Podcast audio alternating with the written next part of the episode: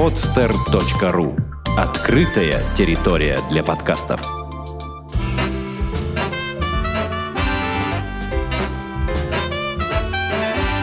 Многоэтажная Америка.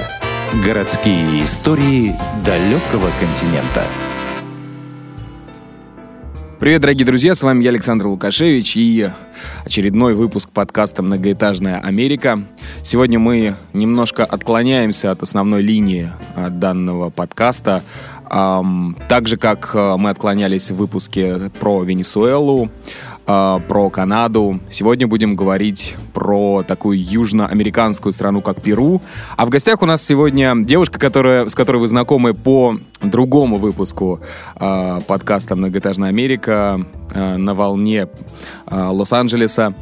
Э, Хадижат Нурбагандова, э, которая проживает э, в Лос-Анджелесе, конечно же. И э, не случайно был, пал выбор вообще на Перу, когда Хадижат выбирала, куда полететь отдохнуть, потому что Хадижат живет э, в э, южной части штата Калифорния, а в Лос-Анджелесе, там, где преобладает латиноамериканское население. Также Хадижат получал образование в Испании, э, в 2010 году, но я думаю, что она сама расскажет об этом прямо сейчас. Хадижат, привет. Привет, Александр. Я все правильно тебе рассказал или какие-то неточности были? А, нет, в принципе, все правильно. Угу. А, ну, расскажи, пожалуйста, вообще, почему, во-первых, почему ты поехала учиться в Испанию, э, обучаясь в Южно-Калифорнийском университете в Лос-Анджелесе, и э, расскажи, э, чем, чем вообще тебя привлекла такая страна, как Перу? А, очень хороший вопрос, Александр. Я думаю, что о моей любви к испанскому языку и вообще к испанским а, традициям и культуре следует а, рассказать, наверное, начиная с моего вообще, как сказать, юношества, то есть примерно с 13-14 лет. А, тогда, наверное, первый раз я действительно очень сильно увлеклась латиноамериканскими сериалами, и мне очень нравилось а, замечать вот эти вот слова, с переводом испанский. И именно в то время как раз-таки я вообще развела в себе вот эту вот любовь к испанскому языку и начала просто сама сидеть и изучать а, слова со словарем дома. Mm, а, конечно же, когда уже обучаясь а, в университете Южной Калифорнии, а, естественно, было очень много программ, по которым можно было поехать и учиться в разные испаноговорящие страны. И я решила выбрать Испанию, так как никогда в этой стране не была на тот момент и практически даже никогда ну, не, не бывала в Европе, в остальных частях Европы. И таким образом мой выбор пал на Испанию, хотя Университет Южной Калифорнии также предлагал программы обучения в Мексике, в Аргентине, в Чили и в Бразилии. Угу. Но тебе была вот э, первый источник был более интересен, чем. Ну да, конечно, действительно очень сильно хотелось, как вот ты правильно заметил, ознакомиться с первоисточником, откуда все-таки это все начиналось, а, как вообще это все пришло в Латинскую Америку. И просто было интересно посмотреть на саму Испанию. Угу. Um, так, хорошо. И почему же все-таки Перу? Потому что ну, в Южной э, Америке довольно много стран, и такие богатые, интересные страны, как Аргентина и Бразилия. Почему именно Перу? А, на самом деле причина очень такая простая. У меня была всего одна неделя, и я подумала, что одной недели будет ну, более-менее достаточно, чтобы посмотреть самую главную достопримечательность, которая, естественно, находится в Перу, это Мачу-Пикчу. Вот, и поэтому мой а, выбор пал на Перу. Я, конечно же, очень сильно хочу поехать в Аргентину и посмотреть другие также страны в Южной Америке, но на Аргентину нужно намного больше времени, чтобы все там исследовать. Насчет Бразилии, в принципе, большая часть моей работы связана с Бразилией, и в этой стране я уже была. Вот, но там как бы я особо достопримечательности не ходила, не смотрела, так как с этим более все связано с бизнесом. Угу. Вот. И до этого я также была в, в Гватемале, куда я ездила по программе волонтерства на 10 дней. Мы обучали малоимущих детей в деревнях э, Гватемалы английскому языку. Благород, благ, благородный жест. Где еще была? А, в Панаме. То есть э, самые близлежащие э, страны, получается, ну, Центральной или Южной Америки я уже посетила, которые меня интересовали. И более такая менее, в которой я была действительно заинтересована, это осталось Перу. Угу. Хадижат, возвращаясь к испанскому языку, а, скажи, пожалуйста, слышал где-то или читал, что испанский язык после английского, французского языков довольно-таки легко учится. Правда ли это? Или это миф? Я думаю, что да. Да. да. Ага. То есть он действительно ну, легкий для обучения? Мне кажется, что он даже намного легче, чем французский. Угу. Ну, французский после английского, мне кажется, тоже довольно-таки легкий, потому что очень много э, одинаковых корней. Ну, может быть, только звучание, интонация меняется.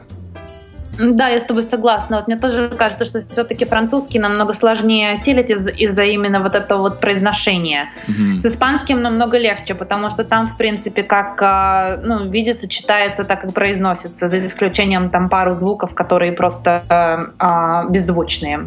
Mm-hmm. Вот и все. Ты можешь нам что-нибудь специально для выпуска про Перу э, сказать на испанском языке? Давай, когда я буду рассказывать что-то, я могу там какие-то фразы ставить именно про Перу. Ага. А, как сказать на испанском языке э, «Привет, многоэтажная Америка»? Оля, многоэтажная Америка. Я думал, что многоэтажная Америка тоже будет на испанском. Нет, потому что обычно имена, они не переводятся на тот язык. Они стараются произнестись так же, как они произносятся на изначальном языке. То есть это будет написано, соответственно, как ты знаешь, чтобы было легче произнести испаноязычному населению. Ага. Но произноситься это будет так же. Ну хорошо. Хола, Хаджат, продолжаем.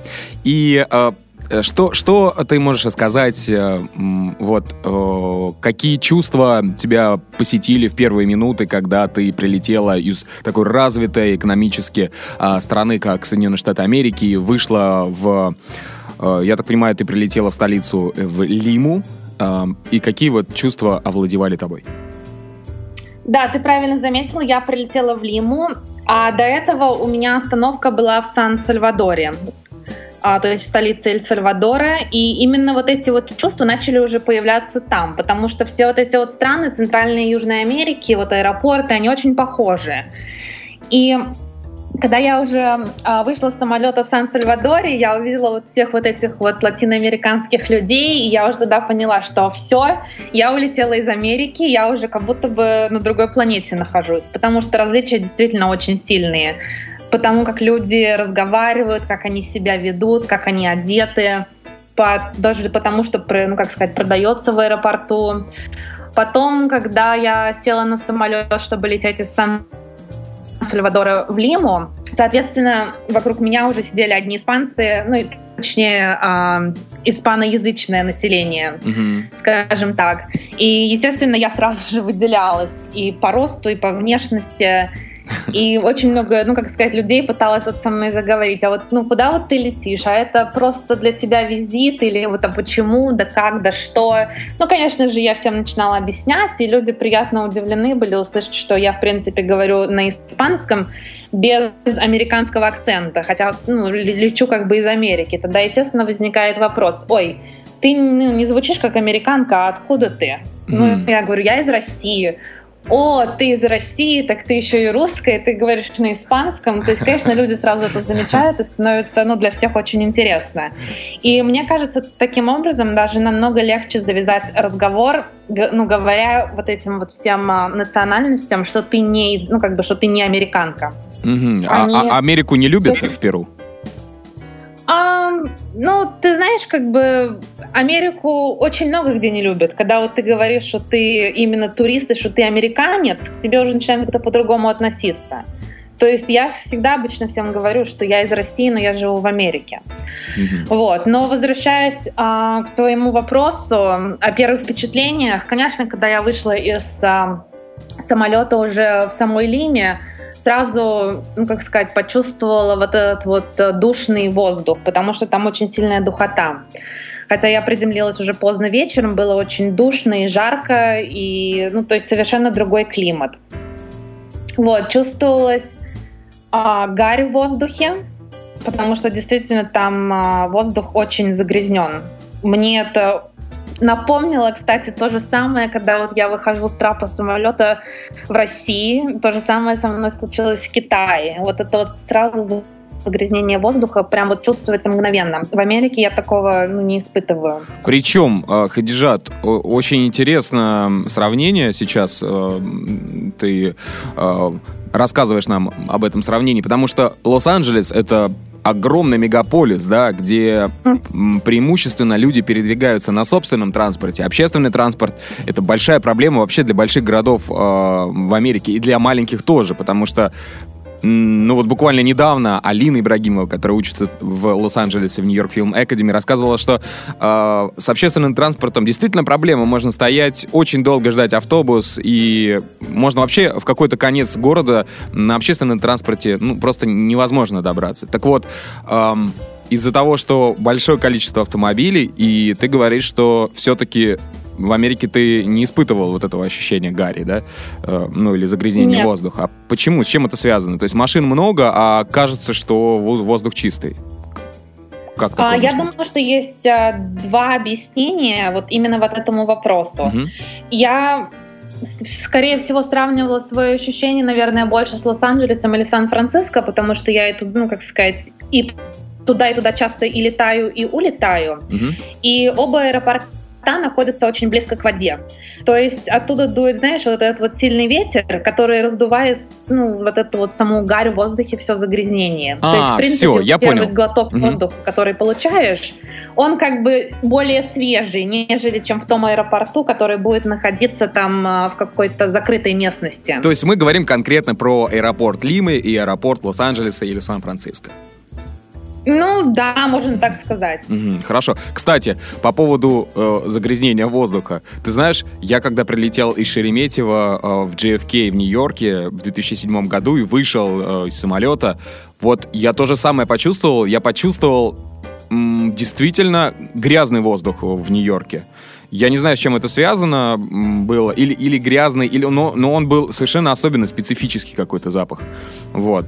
То, то есть, э, ну, к примеру, даже в Москве я такого не ощущал. Не знаю, с чем, с чем это связано. То есть, действительно ли воздух э, загрязнен в Нью-Йорке, или это просто особенность города, может быть, там рядом какие-то производства. Ну, то есть, вот такая заметка. Может быть. Mm-hmm. И еще вот вторая причина насчет э, того, что ты говоришь, очень большое количество транспорта в Лос-Анджелесе. Ну просто машины техосмотр проходят у нас, по крайней мере, здесь. И если они не, ну как сказать, не проходят этот техосмотр, то машине просто ездить нельзя. А там в Перу, знаешь, ездят до сих пор на шестерках даже отечественного нашего производства Советского Союза. Я была в шоке, когда я их увидела. То есть представь, какие выхлопные газы эти машины выпускают из себя. Могу представить. А, то есть там действительно есть советский автомобиль, как на Кубе, вот эти Волги, вот эти, да, разъезжают. Ну, на Кубе я не была, ага. но да, да, да, да. Отлично. То есть Советский Союз, он э, свои ручищи длинные запустил вот даже в такую дальнюю страну, как Перу. Угу. Я, честно говоря, была в шоке, когда увидела эту машину. Смотрю, такая, ба, шестерка. Пригляделась, там вот сзади такими уже полуржавевшими буквами написано «Лада». Вот это да. Ну, слушай, прикоснулась вообще к э, родному дому, можно сказать. Ага. А, так, хорошо. Вышла из аэропорта и... А, то есть а, а, вообще какие мелочи ты заметила? Ты сказала, что все отличается тут же, как вот ты э, у тебя была пересадка, ты уже там заметила. Ну а в чем? Вот что интересно, когда мы сравниваем Россию с Америкой, да, мы там говорим, что, эм, ну я не знаю, к примеру, там ну вот какие-то мелочи, да, э, туалеты приспособлены для инвалидов, э, там, к примеру, на полу в Америке довольно часто можно встретить э, дома такой ковер с большой ворсой, да, то есть там довольно на улицах довольно мало грязи, пыли и тому подобного. А вот какие мелочи и сравнения можно привести э, с Перу и с Южной Калифорнией? А, очень много шума, угу. огромные пробки. Но вот ты знаешь, у нас, конечно, в Лос-Анджелесе тоже огромные пробки, но обычно эти пробки, они сосредоточены на фривеях или на больших каких-то таких вот улицах. А там вот в Перу вот эти пробки были просто везде. Вот в вечернее время мы ехали с аэропорта, мои знакомые меня забрали. Угу. И вот мы пока ехали, у нас ушло, наверное, полтора-два часа в 9 часов вечера добраться до их дома. Хотя расстояние от аэропорта, наверное, где-то только 30 минут без пробок. То есть, соответственно, вот это вот пробки, это постоянное бибикание, сигналы, абсолютно неаккуратное вождение. Люди друг друга матерят, знаешь, как только подрезают, сразу все начинают материться, друг на друга кричать. То есть мне вообще сказали, закрой окно в машине и как бы закрой на, ну, как на защелку, да, на замок получается. Класс. Потому что спокойно кто-то может просто подойти к машине, открыть дверь и у тебя что-то украсть. Я была в шоке от этого. Вау. И причем, вот, кстати, есть... кстати, Хадижат, а, ты говоришь про вот это дерзкое вождение, и это говорит Хадижат. А, те, кто следил за, за про, спецпроектом а, «Унесенные в Штаты», где Сева и Даша путешествовали по штатам Соединенных Штатов Америки и заезжали, кстати, в гости к Хадижат. А, и они рассказывали, как водит Хадижат. То есть это неспокойное американское передвижение по э, фривеям и хайвеям. Вот, то есть это действительно, значит, в Перу э, довольно сложная ситуация на дорогах. Ну, я еще цветочек по сравнению с водителями в Перу. Хорошо. Ты, кстати, сейчас рассказывала про вот это э, бибиканье постоянное. Я сразу же вспомнил дорожное движение в Египте. То есть там передвижение, и там практически нет светофоров, то есть люди подъезжают на перекресток э, со всех сторон, начинают дико сигналить, э, жестикуляциями как-то показывать, кто приезжает первый, да. кто второй, э, и, и передвижение на дорогах тоже постоянное бибиканье, вот. И наверняка еще в Перу, так же, как в Египте, э, если ты турист, то к тебе останавливается сразу десяток машин, предлагают тебе подвести. Есть такое? Да, конечно, есть, конечно. Uh-huh. Но я, как уже сказала, мне повезло, меня, в принципе, друзья собрали с аэропорта. То есть, э, ну, как бы я уже знала, куда ехать и что, какой был дальнейший план действий. Также очень сильно вот в глаза бросилось, пока мы ехали, это стояло очень много людей на светофорах, ну, попрошайки, которые просто собирали деньги. Угу. Подходили к машинам, собирали деньги. Также пока стоишь именно в пробке, очень много бабушек или детей, они ходят там, продают жвачки, газированную воду, какие-то конфетки, сладости, они просто подходят, также к машине предлагают. То есть, естественно, для меня это было немножко таким вот шоком, потому что в Америке такого нету. Ага. И это вот, знаешь, они прям вот так вот стучат тебе в окна и умоляющим голосом просят, ну купите, купите. И вот честно, ну немножко больно на такое все смотреть, вот на этих детей некоторые вообще ходят а, босиком или там в такой вот порванной одежде. И, те, и Хадижат, причем тебе больно смотреть, для них это, наверное, обычная, нормальная жизнь, и для всех окружающих тоже. Ну, может быть, да, конечно, если они привыкли к таким условиям и никогда ничего другого не видели, угу. то естественно. Угу. А, Хадижа, да, мы немножко застряли на первом дне в Перу, давай перемещаться уже дальше. А, э, что интересного еще ты заметила вот во время пребывания а, в столице? Да и не только в столице, в дальнейшем. Дальше ты расскажешь как раз про вот э, это одно из чудес света, кстати, да, Мачу-Пикчу. Да. Угу. Совершенно верно. Ну, на следующий день, значит, я посетила исторический э, район, или, скажем так, э, центральный, центральный район Лимы. Там же находятся все вот эти вот главные соборы, церкви, парки, музеи, архитектурные сооружения, площади. То есть это все очень выглядит красочно и интересно. Меня очень сильно удивило, что за, ну, то есть я отошла где-то примерно 10 минут шла, наверное, от а, президентского дворца, и ко мне подошел мужчина и сказал, а в какую сторону ты идешь? Я говорю, ну вот я хотела бы посмотреть там-то, там-то. Он говорит, нет, туда не ходи, там опасно, особенно для тебя. Опа. Ну, я такая, ладно, спасибо большое, развернулась, пошла обратно. Угу. Потом иду, значит, по направлению как бы вот к другой церкви, и ко мне опять подходит уже другой мужчина и говорит, а, пожалуйста, обходи вот по той улице, потому что здесь может случиться что-то плохое. То есть вот, видимо, видимо наверное, все-таки вот эта вот а, криминалистика очень сильно развита. То есть это еще было одно из того, что сильно запомнилось, запомнилось мне. Угу. Причем, вот. причем, да. Город, конечно, очень красивый. Угу. Вот эти вот все колониальные, скажем так, исторические здания, все такое красочное, разноцветное. Мне очень сильно все это понравилось, и я действительно очень много ну, всего узнала. Того, что раньше, вот, например, учила каким-то образом в Испании, и изучала именно вот что испанцы, какой след оставили в Латинской Америке. То есть было очень интересно вот это вот все увидеть. А, Хадижат, зная английский язык и не зная испанский язык, эм, вообще тяжело придется э, в Перу туристу? Не знаю, я ведь не пробовала на английском говорить. А, но все-таки тебя тут же распознали вот эти мужички, которые тебе давали советы. Ну да, знаешь, я высокая девушка, и а, вообще как бы местное население, они очень маленького роста. И, естественно, как бы я слишком белокожая для них, поэтому они сразу понимали, что я туристка. Угу. А, Хадижата, давай немножко окунемся в историю Перу. Вообще, коренное население, а, перуанцы, кто они? Ну, это смесь, получается, испанцев и коренного населения, это вот, которые были до того, как испанцы-конкистадоры пришли, завоевали, это были, жили инки, то есть инка uh-huh. население инков, и они до сих пор э, живут, сохраняя свои традиции, все свои знания, передавая все это из поколения в поколение. Они говорят на своем языке, который называется кечуа, который совершенно не похож на испанский. Я, кстати, познакомилась с одной пожилой женщиной. Я попросила ее поговорить со мной на кечуа, все, что она мне сказала, я вообще ничего не поняла. Вот. Они, ну, естественно, похожи вот на таких вот, ну, как сказать, коренных вот индейцев.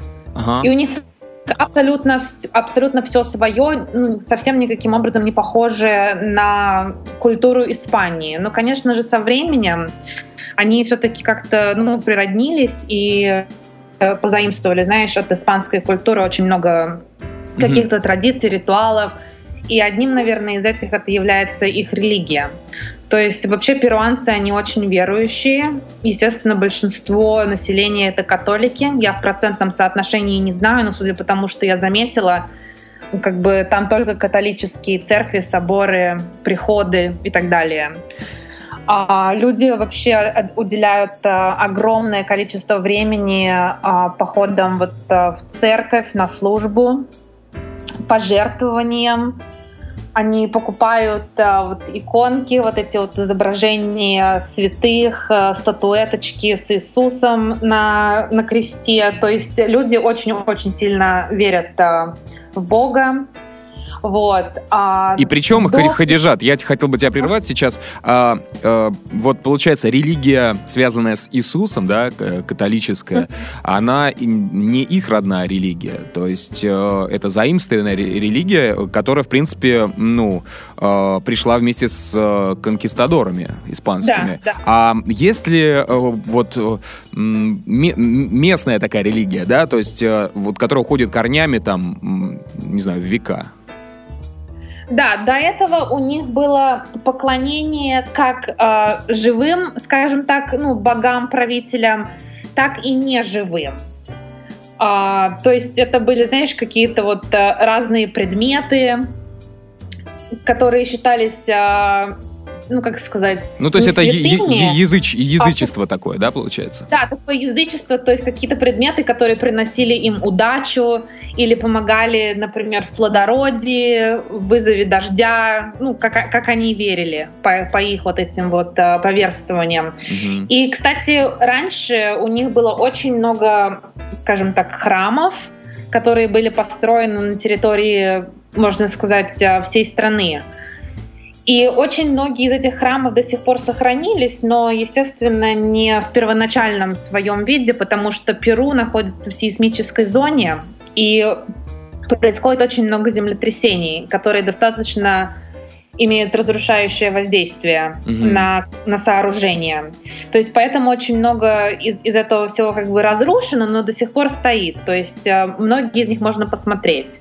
В одном из храмов таких я побывала в деревне Чинчеро, угу. которая находится уже в горах недалеко от Мачу-Пичу. Там как раз находится церковь, которая была построена, опять-таки, испанцами-завоевателями на месте разрушенного храма инков, в который они приходили, чтобы почитать своих богов. Угу.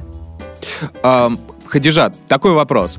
Вот в Америке, ну, в большинстве своем э, государства, да, вот на таком федеральном уровне, что ли, поддерживает в данный момент, насколько я знаю, а, поддерживает э, индейские резервации и вообще поддерживает индейцев, потому что чувствует определенную вину за то, что они в свое время там 200-300 лет назад вытеснили, вытеснили индейцев э, с самых э, лакомых кусочков Соединенных Штатов Америки и вообще занимались по сути, геноцидом этого народа. А как обстоят дела с вот чувством вины и, не знаю, помощью, что ли, вот коренному населению э, Перу со стороны испанцев? Есть ли вообще такое там? Да, я, значит, собственного мнения по этому поводу не имею, но я тебе могу рассказать небольшую историю, которую мне рассказала как раз-таки вот эта вот пожилая женщина. Угу. Я летела в самолете из Лимы в Куско, это, значит, город, из которого ты уже едешь смотреть сам Мачу-Пикчу. Угу. И со мной сидела женщина, и она начала просто разговор вести. Мы разговорились, и как бы я у нее спросила, естественно, о ее корнях, и она мне сказала, что она принадлежит к, к роду инков, что у них, кстати, вообще очень мало было вот именно смеси с, с, с испанским населением, угу. что у нее родной язык это кечуа, второй язык это испанский. И я спросила, вот как вот, например, к вам относятся, ну вот нынешнее правительство, выделяются ли там какие-то субсидии или как-то ли правительство старается помогать. И вот что я заметила, такое вот схожее, например, с тем, как э, пожилые люди в России жалуются на на наше государство, да, российское, mm-hmm. точно так же было и в Перу. Вот эта женщина просто чуть ли не начала плакаться. Она говорит, нет, какой там пенсия очень маленькая, для нас вообще как бы ничего не делают. Все деньги, которые приносит туризм, именно благодаря Мачу-Пикчу и региону Куско, который, э, ну, естественно, является другим регионом, не, не Лимы, не, уже не Лима, угу. все эти деньги, они даже не идут на пользу региона. Все эти деньги забираются правительством, то есть государством Лимы. И это просто все идет в бюджет страны.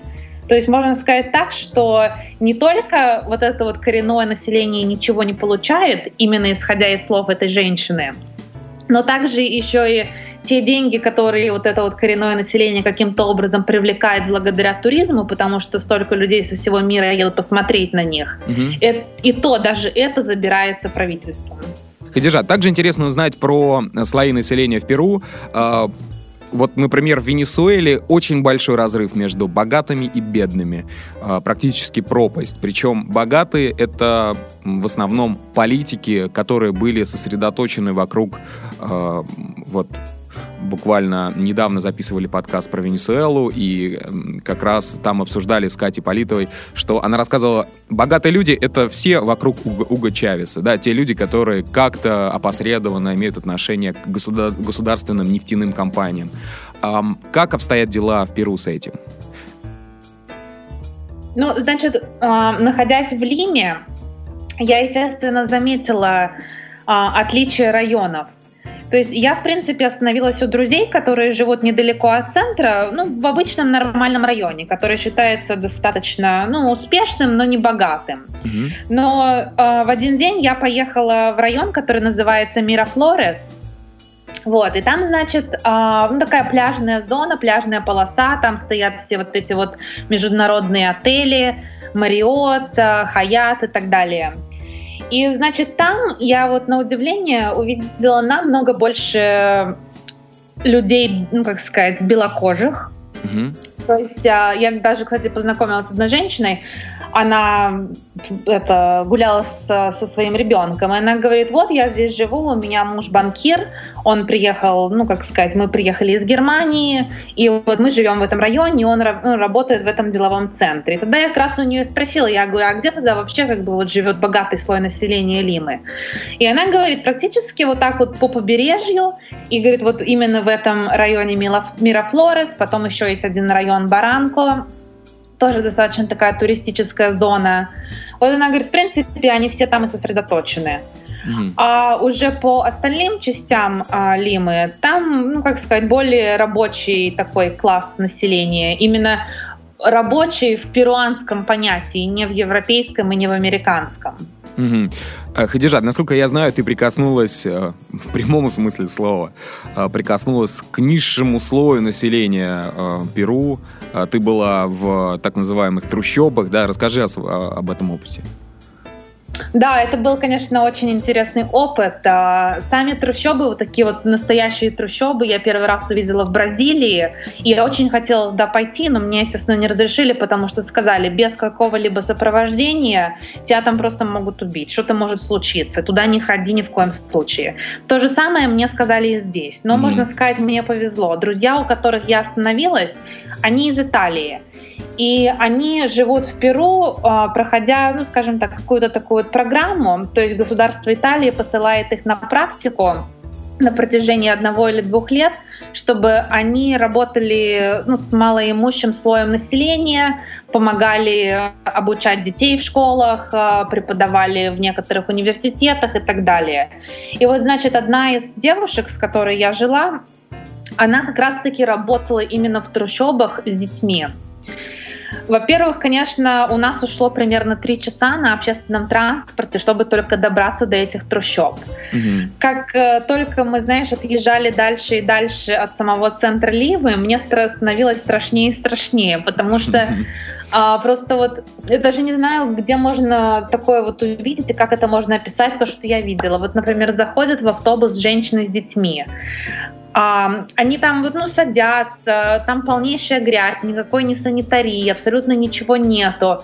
Дети начинают плакать. Женщина прямо при всех в автобусе начинает кормить грудью. Когда я увидела одну, я подумала, ну, может быть, это, ну, там ребенок сильно кушать захотел или не знаю что. Угу. Потом точно такая же история повторяется через пять минут точно так же другая женщина начинает кормить грудью ребенка. И то есть это абсолютно нормально, они по-другому ничего не знают. Ага. Я смотрю на как бы вот на их руки, там, на рот ребенка, абсолютно все грязное. То есть абсолютно никаких нет условий.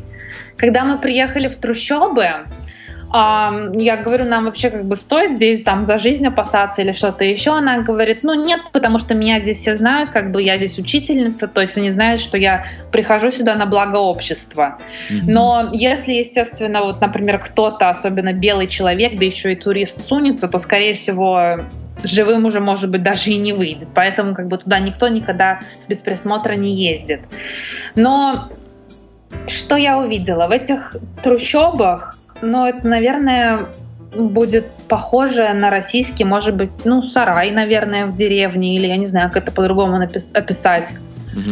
Там нету электричества, там нету а, ну, водопровода, там нету туалета, то есть там нету вообще ничего. И вот так вот стоит вот такой вот сарай, в которых даже окон нету, там, может быть, просто какие-то тряпочки висят, как занавески, или доски поставленные. И все это находится в пустынной местности, там, где постоянно песок и ветер. То есть это все в дом задувается, из дома это практически не вычищается. И судя по тому, что мне вот рассказали мои знакомые, они говорят, так живет очень, а, ну, как бы большая часть населения Лимы. Потому что что происходит в этом городе? Очень много людей приезжают из других э, регионов Перу в поисках лучшей жизни или в поисках работы. Угу. И население разрастается с такой скоростью, что местные как бы власти, местное управление, они даже не успевают предоставлять какие-то простые там услуги типа канализации, водопровода и так далее. И люди просто отнимают какой-то вот кусок земли где-то на отшибе и сами для себя пытаются создать какие-то, ну не знаю, минимальные условия для жизни и таким образом живут. Так при этом, при всем, они не просто вот так вот живут, да, они рожают детей, и семьи очень многодетные. Если там четыре человека, ну, как сказать, четыре ребенка в семье, то это еще считается маленькая семья. Угу. То есть вот представь, как это все, ну, скажем так, работает и какой-то замкнутый круг, из которого вот лично вот просто из того, что я видела, выбраться практически невозможно. Ты знаешь, Кадижат, ты сейчас рассказывал, это напомнило, во-первых, э, какую-то румынско-цыганскую историю, это первое, а во-вторых, э, также это похоже на историю с крымскими татарами э, в Крыму, где они захватывают какую-то часть земли, э, строят самострои и тому подобное. Также почему-то тоже ассоциация была с фильмом «Форсаж 5», когда ты говорила с, э, сравнение Э, трущоб в Перу и вспомнила про Бразилию. Я тоже вспомнил как раз вот тот момент, когда э, Вин Дизел там с одним из э, других актеров, они пришли вот в эти трущобы, да, расположенные в горах в Бразилии, в Рио-де-Жанейро. А, ну, uh-huh. то есть только отличие твоей истории, наверное, это то, что эти трущобы находятся далеко от э, крупных центров и расположены в пустыне, да? Да. Угу. А плотность вообще застройки, а, она какая? А, ну, сара, вот, сараи. Мы, угу. мы стояли на возвышенной местности вот с моей знакомой, можно сказать так, на холме, да, и смотрели вообще на всю ну, площадь вокруг нас. Угу. И некоторые вот эти вот, ну, дома в кавычках, да, сараи, можно так сказать, они построены очень близко друг к другу, то есть прям вот один возле другого, но потом вот бывает, ну, там несколько метров, там 5, 6, 10 метров, то есть как идет такая небольшая или дорога, или тропинка, или еще что-то, и потом начинается вот опять вот такой вот блок зданий. То есть они как-то, ну, там, блоками построены. Mm-hmm. То есть не, не единственный такой вот домик стоит маленький, да, они, им там по 4, по 5. И местность сама, она неровная, то есть это не равнина, там как бы холмы. И они вот так вот прямо по холмам и построены. Угу. А, ну, Хадижат, Перу это все-таки аграрная страна, да? Ну вот э, Википедия, например, говорит, что там основные виды деятельности это сельское хозяйство, горнодобывающая промышленность и туризм. То есть а, вот что ты увидела? Увидела э, все, что ты перечислил. Да, кстати, вот именно вот этот вот регион Куско, в который я позже приехала после Лимы, он считается таким вот э, достаточно аграрным. Пока я ездила, значит, э, на экскурсии, э, познакомилась опять-таки с, с одной э, женщиной, пока ждала свой экскурсионный автобус, и она мне начала рассказывать про виды их э, растений, каких-то плодов, э, разных культур. И она вот говорит, вот знаешь, у нас, например, есть 5000 видов картошки. Ого. Я говорю, как так? Я Ничего даже не себе. поверила в это. Как можно иметь 5000 видов картошки? Она говорит, а так. Потому что вот у нас как бы есть такая священная долина, это вот называется она у них um, Sacred Valley mm-hmm. или Valley Sagrado. То есть uh, там uh, благодаря, значит, вот этим вот микроклиматам, как они называют их микроклиматы, а, которые способствуют а, разным культурным, раз, разным разновидностям вообще вот этих вот а, картошки, потом каких-то круп и других вот таких разных изделий. И потом то же самое подтвердили на экскурсии, когда мы проезжали вот именно по этой долине, и нам просто показывали, как у них там растет кукуруза, картошка, киноа, это такая крупа. Угу. То есть э, действительно экскурсовод подтвердил то же самое. Говорит, что просто здесь эта долина и называется священной, потому что она очень плодородная. И действительно у них очень большое количество разных, э, ну, как бы культур. И достаточно богатый урожай. Раз уж заговорили про сельское хозяйство, про картошку, то не могу не спросить про национальные блюда в Перу.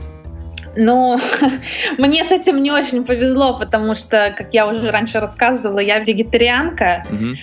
И у них очень много, на самом деле, национальных блюд, которые связаны с, с мясом. Соответственно, я ничего не смогла попробовать. Но я знаю, что многие туристы говорили, что они попробовали мясо ламы так. и альпаки.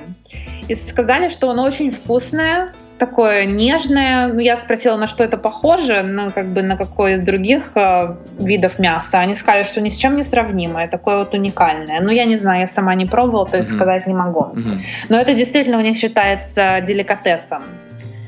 Вот. Потом э, они очень много мяса едят. Там разновидности свинюшек разных у них. Я видела прям вот на площадях а, они делают барбекю прямо на площади. Ну, как сказать, барбекю это такое громкое американское ну, слово. Шашлы, шашлык ну, по-русски. Как? Шашлык. Ну нет, шашлыком нет? это тоже не назовешь, потому что там прям вот такой маленький поросеночек, размером, наверное, с две ладошки, и он полностью зажаренный, там стоит. Вот ты представляешь, для меня это был шок. Ну, опять потому что я вегетарианка, а они там все кидаются сумасшедшие на такую еду. А, Хадижат, я думаю, что а, рассказ про Мачу Пикчу мы как раз оставили на десерт. А, я думаю, что можно уже переходить и рассказывать об этом чуде света.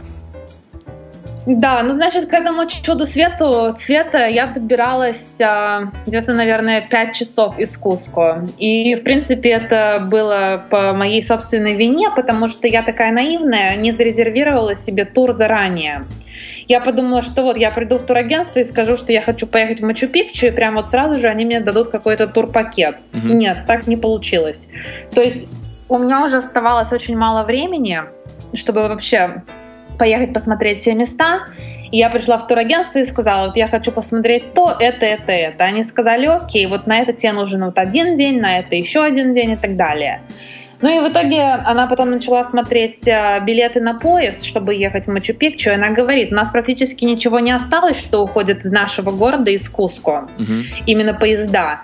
То есть как бы придется тебе ехать в другой город и уже из него садиться на поезд, чтобы ехать в Мачу-Пикчу. Я говорю, ну хорошо, раз это единственный выход, тогда так и сделаем. То есть, соответственно, а, те слушатели, которые захотят поехать в Перу, я вот действительно очень сильно заранее советую вам забронировать именно саму поездку на Мачу-Пикчу, потому что это пользуется огромнейшей популярностью. Mm-hmm.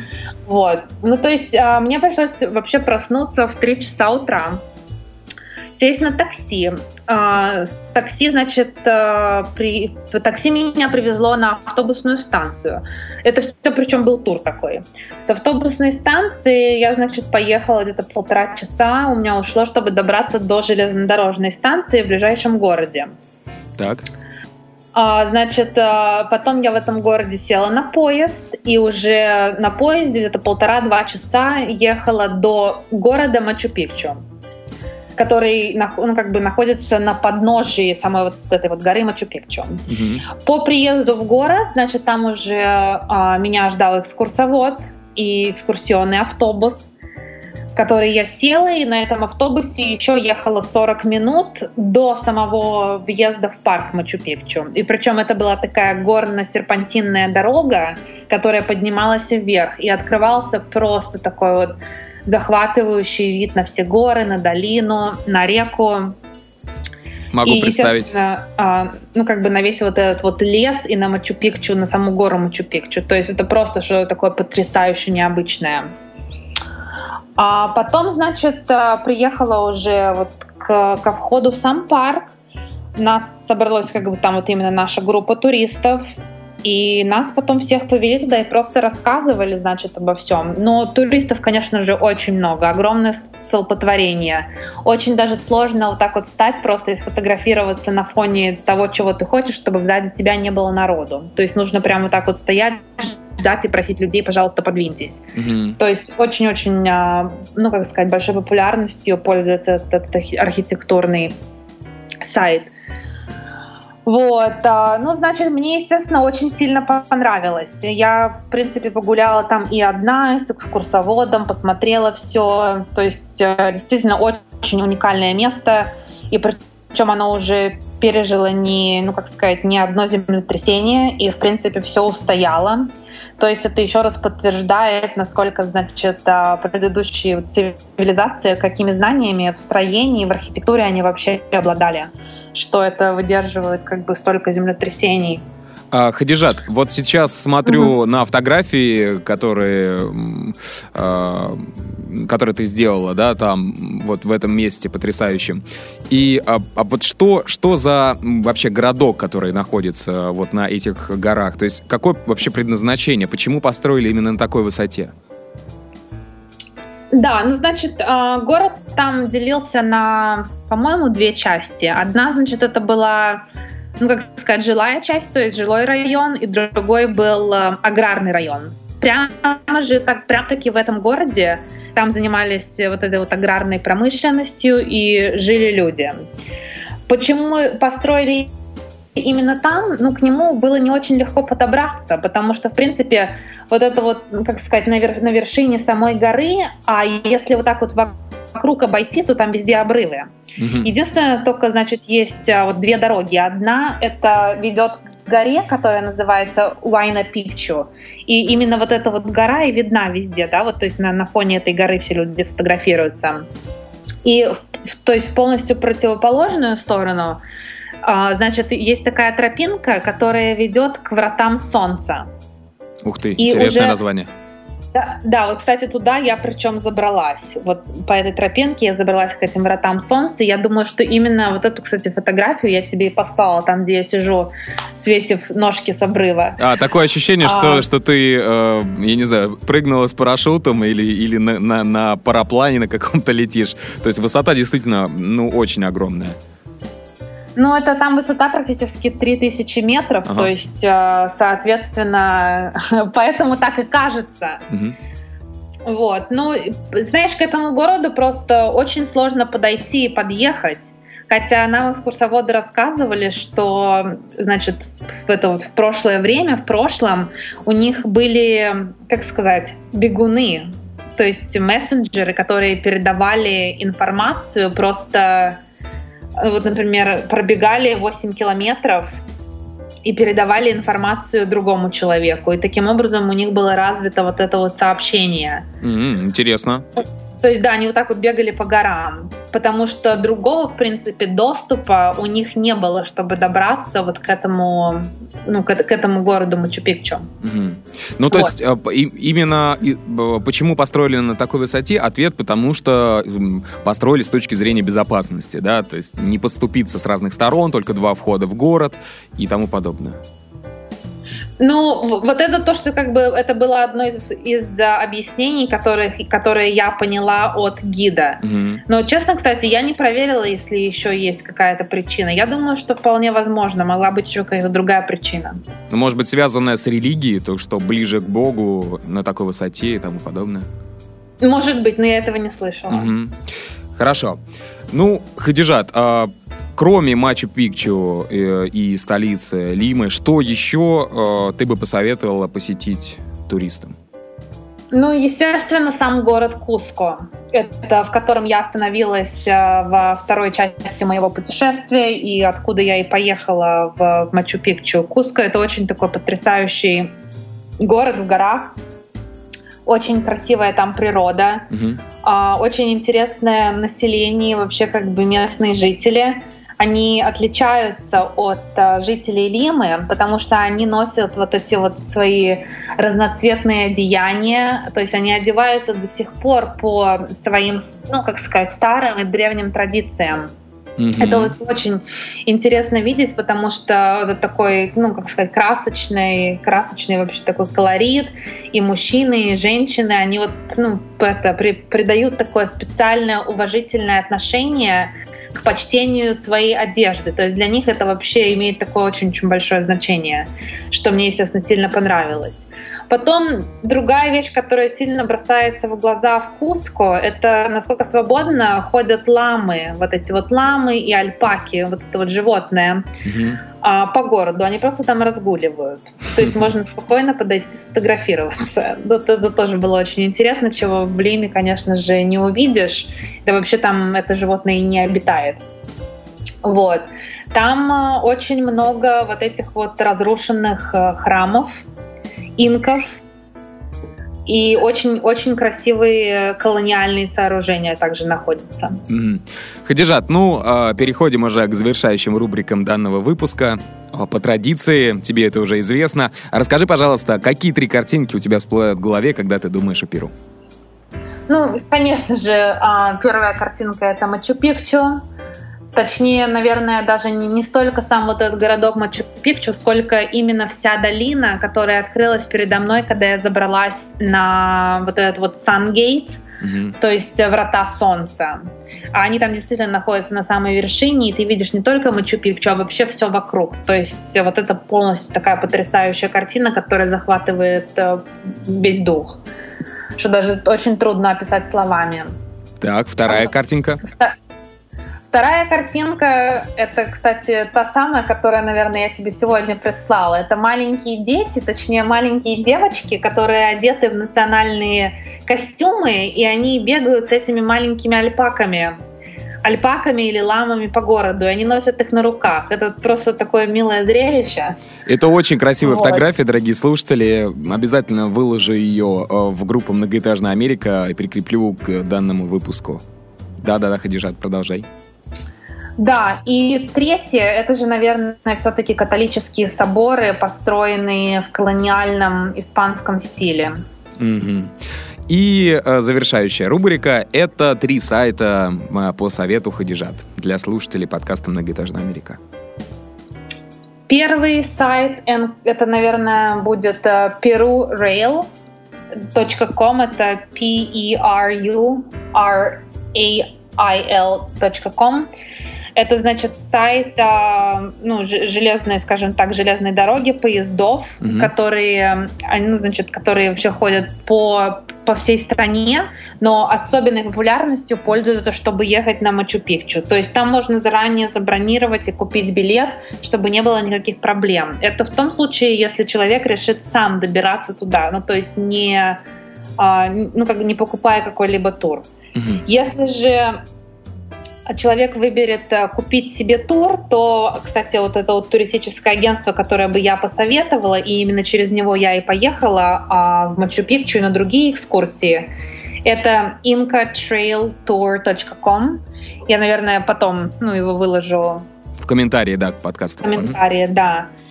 И а, третий, наверное, сайт это будет а, Taka .com это так авиалинии, это их местные перуанские авиалинии, которые достаточно недорогие, чтобы, например, лететь из Лимы в какой-то из ну, выбранных городов. То есть для меня это был Куско, но также в Перу очень много других городов, которые стоит посетить. И один, кстати, из них это Арекипа.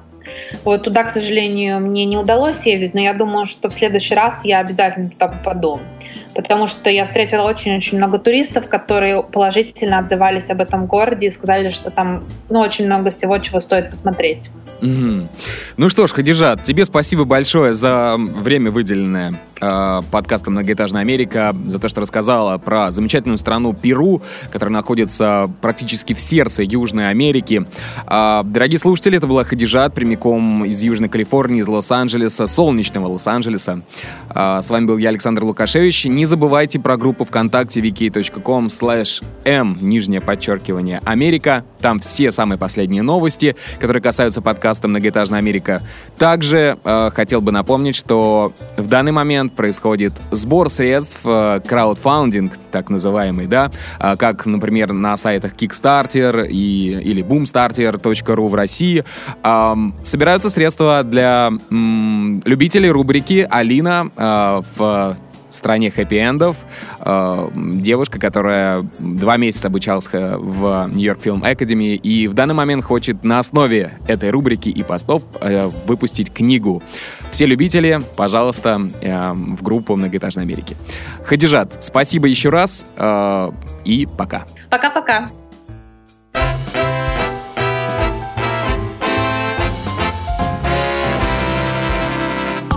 Сделано на podster.ru Скачать другие выпуски подкаста вы можете на podster.ru